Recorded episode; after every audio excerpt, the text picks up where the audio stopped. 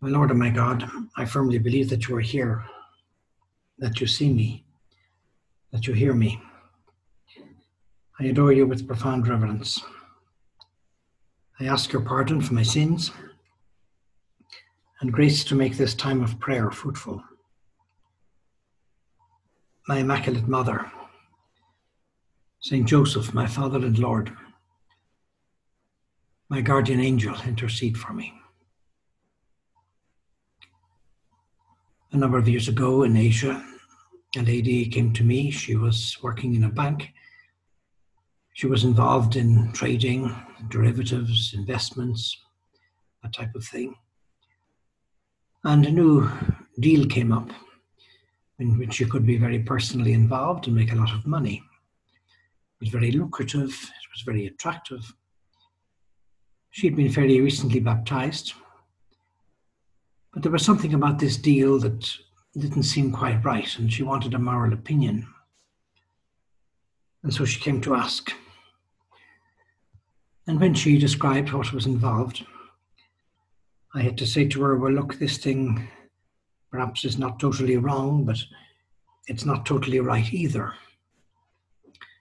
And if you want to give an example of a good Catholic in the middle of the world, perhaps it's better that you don't get involved in this particular deal, knowing that it was very lucrative. And without batting an eyelid, she said, Okay, anyway, we're not just here to do business, we're here to get to heaven. I was rather impressed with that answer and that comment. She saw that idea with the Chinese clarity. We're here to get to heaven. What a good idea to have that would guide all our actions in this world. That's what we're here for. That's what we hope in. This meditation is about the virtue of hope. We can often talk a lot about faith and about charity. But sometimes we can forget about hope. And hope is a very powerful virtue. It's a virtue that keeps us looking up, particularly in situations that otherwise might lead to sadness, sickness, pain, death, contradictions, problems. Our Lord wants us to hope and to hope in Him and every time that we receive the sacraments, we receive an influx of the supernatural virtue of hope. It comes with sanctifying grace. We receive an outpouring of the virtues of faith, of hope, and of charity. And so, one of the ways that we grow in this virtue is through receiving the sacraments. And every time that we receive the sacraments, well, we can ask for an increase in this virtue so that our souls may be full of hope and so that we can transmit that hope to many other people. St. Paul says to the Romans, May the God of hope fill you with all joy and peace in your faith, so that in the power of the Holy Spirit you may be rich in hope well, often we desire to be rich in all sorts of things, particularly material things. But it's interesting how God beckons us to be rich in the spiritual things, rich in the things that only God can give us, that this world cannot give us. What a great thing to be rich in hope and to be able to spread that hope around so many other people. Pope Francis recently has talked about how there's a great emptiness in the world, a great spiritual emptiness. We have come to fill that emptiness with the treasures of hope that God has placed in our soul. I have told you this, said our Lord, so that my own joy may be in you and your joy may be complete. Hope leads us to joy. Because we look over, above, and beyond our immediate circumstances. Leads us to see that there is some other great force and power taking place here at work in the world, a divine power. Leads us to dream of all the wonderful things that God wants us to do in this world. And when we come face to face with evil, with sin, all the corruption, all the abortions, all the contraception, all the murders, all the drunkenness, all the betrayal, we know that with one Mass we can wipe out all of that. We hope in the Mass. We hope in the Blessed Eucharist. We hope in the Church. That just as it has lasted for 20 centuries, it will last for all eternity, as long as God wants. And so we have great reasons to hope. Blessed be God the Father of our Lord Jesus Christ says St. Peter, who in his great mercy has given us a new birth into a living hope through the resurrection of Jesus Christ from the dead. He's given us a new birth into a living hope. Every time we get out of bed in the morning and we say the morning offering, we make an act of hope. We hope in the graces of this day Sufficient for each day are the graces thereof. We know God will give us enough graces to sanctify this day, to be happy this day, to see His hand behind everything that happens, to live out our life day by day, hour by hour. We hope in Him, He will get us through it. Ask and it will be given to you. Seek and you will find. Knock and it will be opened. On many occasions in our Lord's life, He encourages that hope. Prayer is the language of hope. Leads us to hope in all moments, in all situations. The good thief on Calvary, he looked across and he said, Remember me when you come into your kingdom. Strange words. Your kingdom? This was a criminal being crucified like them. But he looked across and he, he saw a different reality. The crown of thorns had become a royal crown. The nails in his hands had become the scepter with which he reigns. The cross of wood had become his throne. And so he saw a king. And so the final words of the good thief were words of hope. Remember me. Beautiful words for us to say from time to time. And the answer of Christ was immediate. This day you will be with me in paradise. Christ didn't say, Well, let me do an audit on your life. Let me see how much money it was that you stole. Let me uh, get a magnifying glass and really see are you worthy of my kingdom. Rather, he said, This day you will be with me in paradise. He was rewarded for his hope. The psalm says, In God alone there is rest for my soul. From him comes my safety. He alone is my rock, my safety, my stronghold, so that I stand unshaken. It may be that in certain times in our life, God sweeps the feet from under us, leaves us hanging there,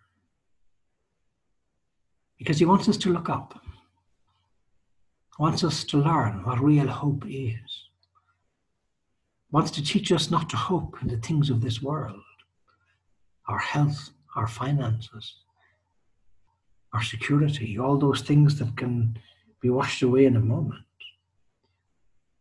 The whole of the pandemic that we're going through, well, it's like a, a global call to hope more in God and hope and trust less in the things of this world. If I should ever walk in the valley of darkness, no evil would I fear, because you are there with me, with your crook and your staff to help me. St. Paul talks about patient in tribulation, joyful in hope. And so that hope brings us joy and peace because we look up to greater things. In the letter to the Hebrews, it talks about the assurance of things hoped for, the convictions of things not seen. On many occasions in the Bible, the words do not be afraid are used. It occurs something like 365 times. And the frequency with which words are used in the Bible is an indication of their importance. It means that each and every day we're encouraged to be strong in faith and live with a Christian hope because God always fulfills his promises. God is not a human that he should lie, says the book of Numbers, not a human being that he should change his mind. Does he speak and then not act? Does he promise and not fulfill? Moses said to the people, Do not be afraid, stand firm, and you will see what Yahweh will do to rescue you today. The Egyptians you see today, you will never see again. And in Isaiah, do not be afraid, for I am with you. Do not be alarmed, for I am your God. I give you strength. Truly, I help you. Truly, I hold you firm with my saving right hand. And in the Gospel of St. John, do not let your hearts be troubled. You trust in God, trust also in me. Our Lord played a, a practical joke on the apostles. He came to them walking on the water. They were scared out of their wits. They shouted, It's a ghost. It wasn't a ghost, it was just Jesus. God may come to us in certain ways and we might have the same reaction. But our Lord immediately calmed them down. Take heart, it is I. Do not be afraid. And so all the time, our Lord is inviting us to trust in Him. I was coming home from saying Mass one morning and I turned on the BBC News and it talked about a certain person who had set up a cosmetic industry who had passed away. And I had seen that name written in big letters in duty free areas of airports and many other places It was an unusual name. I often was, wondered what was behind it. And here was this person explaining the, I think the individual had come from Hungary, went to New York, set up this cosmetic empire. And there was one person in the studio who was talking about the life of this person and what they had done. And there was a bit of, com- a bit of a comedian there also who was sort of throwing cold water on things and said that, well, Vaseline ointment or rub ointment are as effective in removing your pimples, your wrinkles, or your grey hair as any of the foundational creams of this particular cosmetic uh, business. And so on and so forth. And then at the end of the conversation, this comedian said, Well, really, what this person did was to sell hope to people. It's a rather interesting description of the cosmetic industry as though everybody needs hope. And if you get hope and you put it into a tube or into a nice bottle and with a nice color, a nice fragrance, and put a good price on it, and everybody will buy it. Well, later that day, I happened to see a picture in a magazine of a person, a lady who was very prominent in the 60s. But now she was almost 90, and the poor lady had more wrinkles than anybody I'd ever seen. I thought, well, she must have had access to all of those foundational creams, but it doesn't seem to have done her too much good. Moral of the story is not to put our hope in human things, in the things of this world. but our hope in God. Because you, God, are my strength. Yet tu es Deus fortitudo mea, says in Scripture. And this is the opposite of discouragement or despair and pessimism. I heard a priest in Asia say once that young people today can be faced with a great pessimism, particularly in the area of sexual morality. Don't fight against your passions. You can't win. Give in. And so they need a lot of hope, a lot of encouragement. This virtue leads us to love where we've been placed. In this particular job, in this particular marriage, in this particular family, with this particular boss, with this particular health or financial situation. This is where God wants me. This is where He wants me to be holy. And this is where He'll give me all the graces that I need. And therefore, we can be very contented because we place all our hope in Him. St. Josemaria liked to say that we should passionately love the world. It's a rather interesting phrase. You don't hear about people passionately loving the world too much. And at the time when he said these words, it was, seemed a heresy. You weren't supposed to love the world, you're supposed to escape from the world to be holy. And notice how he puts, puts the adverb first in the sentence passionately loving the world. He could have said loving the world passionately, but for emphasis, the adverb comes first. If you met somebody and they told you that I love chapati passionately. Well, you might be a bit surprised or if they said passionately loving chapati. Or they would say I love Manchester United passionately, or passionately loving Man U. No? Well, that's what he said about the world. We passionately love where we've been placed because that's where God wants us to be. With the difficulties and challenges of the world, the difficulties of our environment, of our profession, of our children, of our friends. Hope leads us to love where we are. This is where I'm meant to be. This is what I've been created for. This is part of my vocation. And therefore, hope gives a great youthfulness to the soul.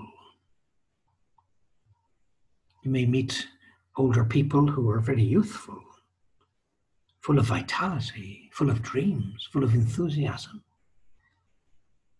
And if you've met certain teenagers, well, you might find them full of what somebody called the old age of the spirit.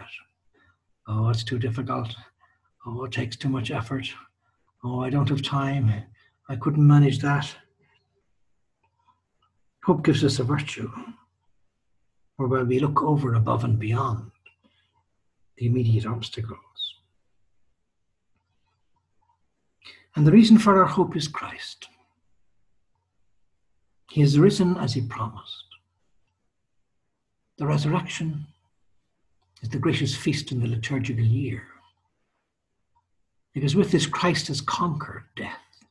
He's conquered sin. He's conquered the devil. He's conquered evil. The feast of hope.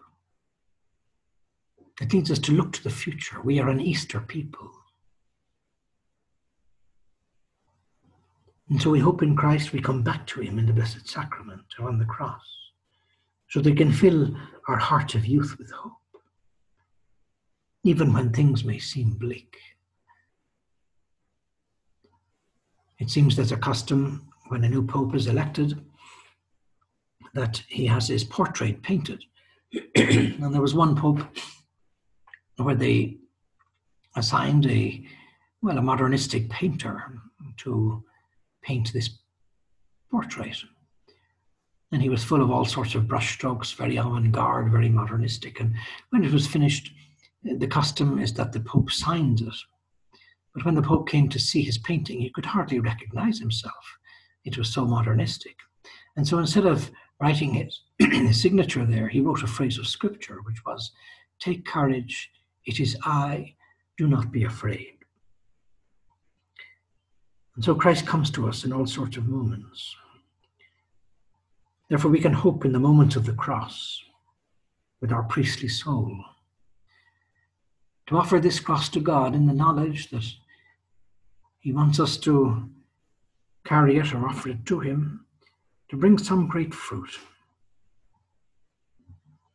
We can have a lot of fortitude in hope. It may be that God wants us to practice this virtue for a long time, or to be heroic in our practice of this virtue. We're told in Psalm 2, You are my child. This day I have begotten you. A regular contemplation of that phrase can lead us to a greater hope and to the reasons why God leads us into a situation of hope. Children don't just believe in their parents, they hope in them for everything that they need, for everything that they want. Our hope in God is very well placed because God is omnipotent and He's also all goodness. the first temptation that the devil gave to Christ after his fasting for 40 days and 40 nights was a, a temptation not to hope, not to see the hand of God behind the contradiction of being hungry. How could God be your true father when he allows you to be so hungry? So turn these stones into loaves of bread. But Christ rejected the devil very quickly. Hope gives to our interior struggle a, a certain tenacity and firmness that faith alone cannot give. And so we can hope in God in our struggle to be better, to conquer our weakness. It's a virtue that leads us to begin and to begin again. Like a small child who's running to the embrace of its father, but it's just learned to stand on its two feet and maybe halfway across the uh, the floor it falls down, but then it gets up again. And maybe it falls again, but it gets up again. On the way to Calvary, on the way of the cross, we see that Christ fell the first time, and he fell the second time, and he fell the third time. If those stations are ever renamed, they could be called Christ got up the first time, and he got up the second time, and he got up the third time. We can have great hope in our apostolate, particularly when it might seem that there is no fruit. When we try to sow seeds around us, seeds of truth, of beauty, of love, because God is love, and there's no reaction, but we know that those seeds will bring their fruit in due time. My chosen ones do not work in vain. And so we've no need for discouragement in our apostolate. It's time to launch into the deep, to dream great dreams, to be daring. We can hope in our efforts in our family life,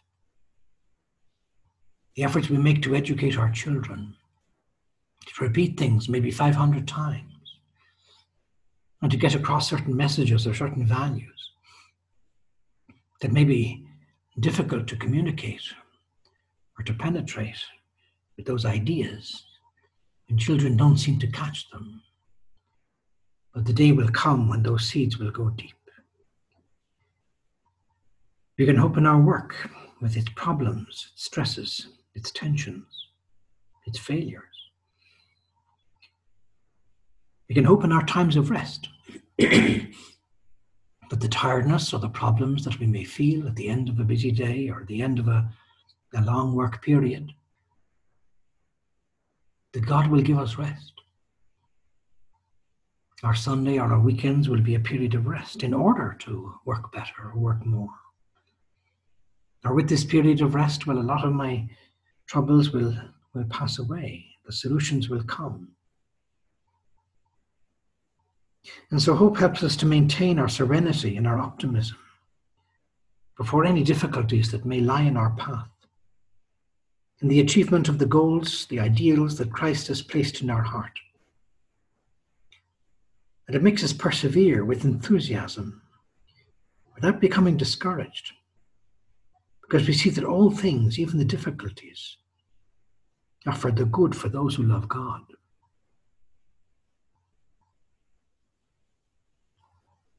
I knew a girl once in another country who did so well in her end of secondary school exam that she got into Oxford.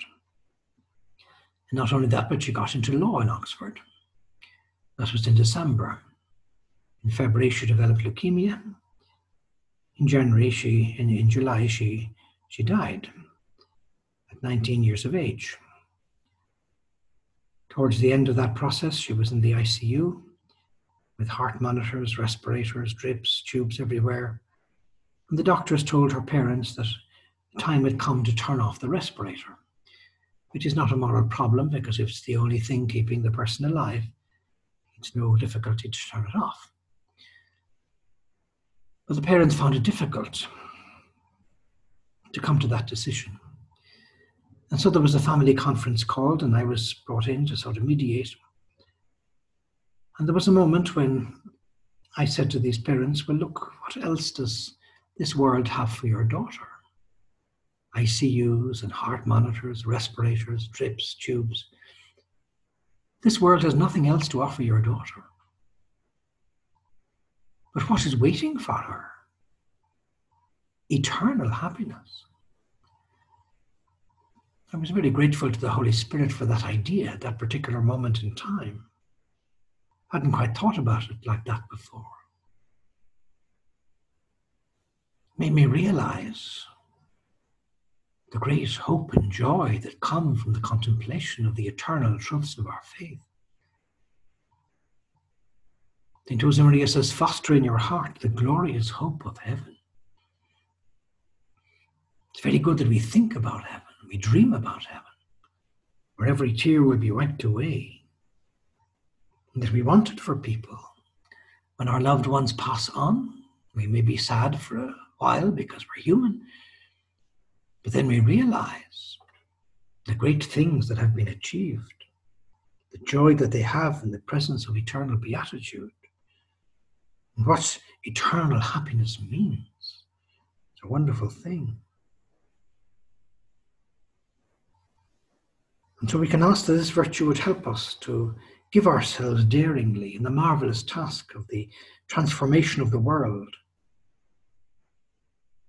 which the Holy Father and our Lord are placing before us. May it lead us to discover that something divine hidden in the ordinary work of every day. And lead us to realize that if ever we have a low period, well, that's not a time to make life changing decisions. Those times will pass. You see things in a new light. It's a virtue that's fundamental for people who are trying to sanctify themselves in the middle of the world. Lets them see that they're there to transform this world into a situation pleasing to God. St. Catherine of Siena said, For those who believe that Jesus Christ is Lord, to the glory of God the Father, then all the way home to heaven is heaven now. And so, Lord, help us to trust in you, in spite of our weaknesses and our sins.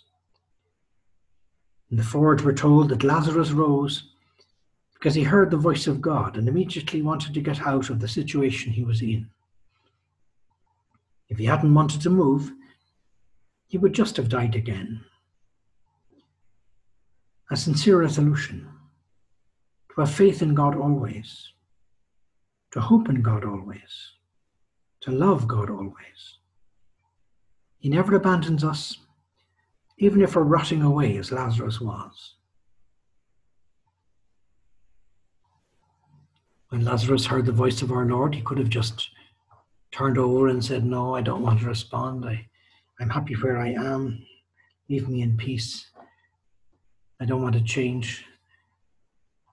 But he heard the voice of Christ and he responded. And to Our Lady of Hope, will wipe away our tears in this valley of tears, particularly when we invoke her as our hope frequently.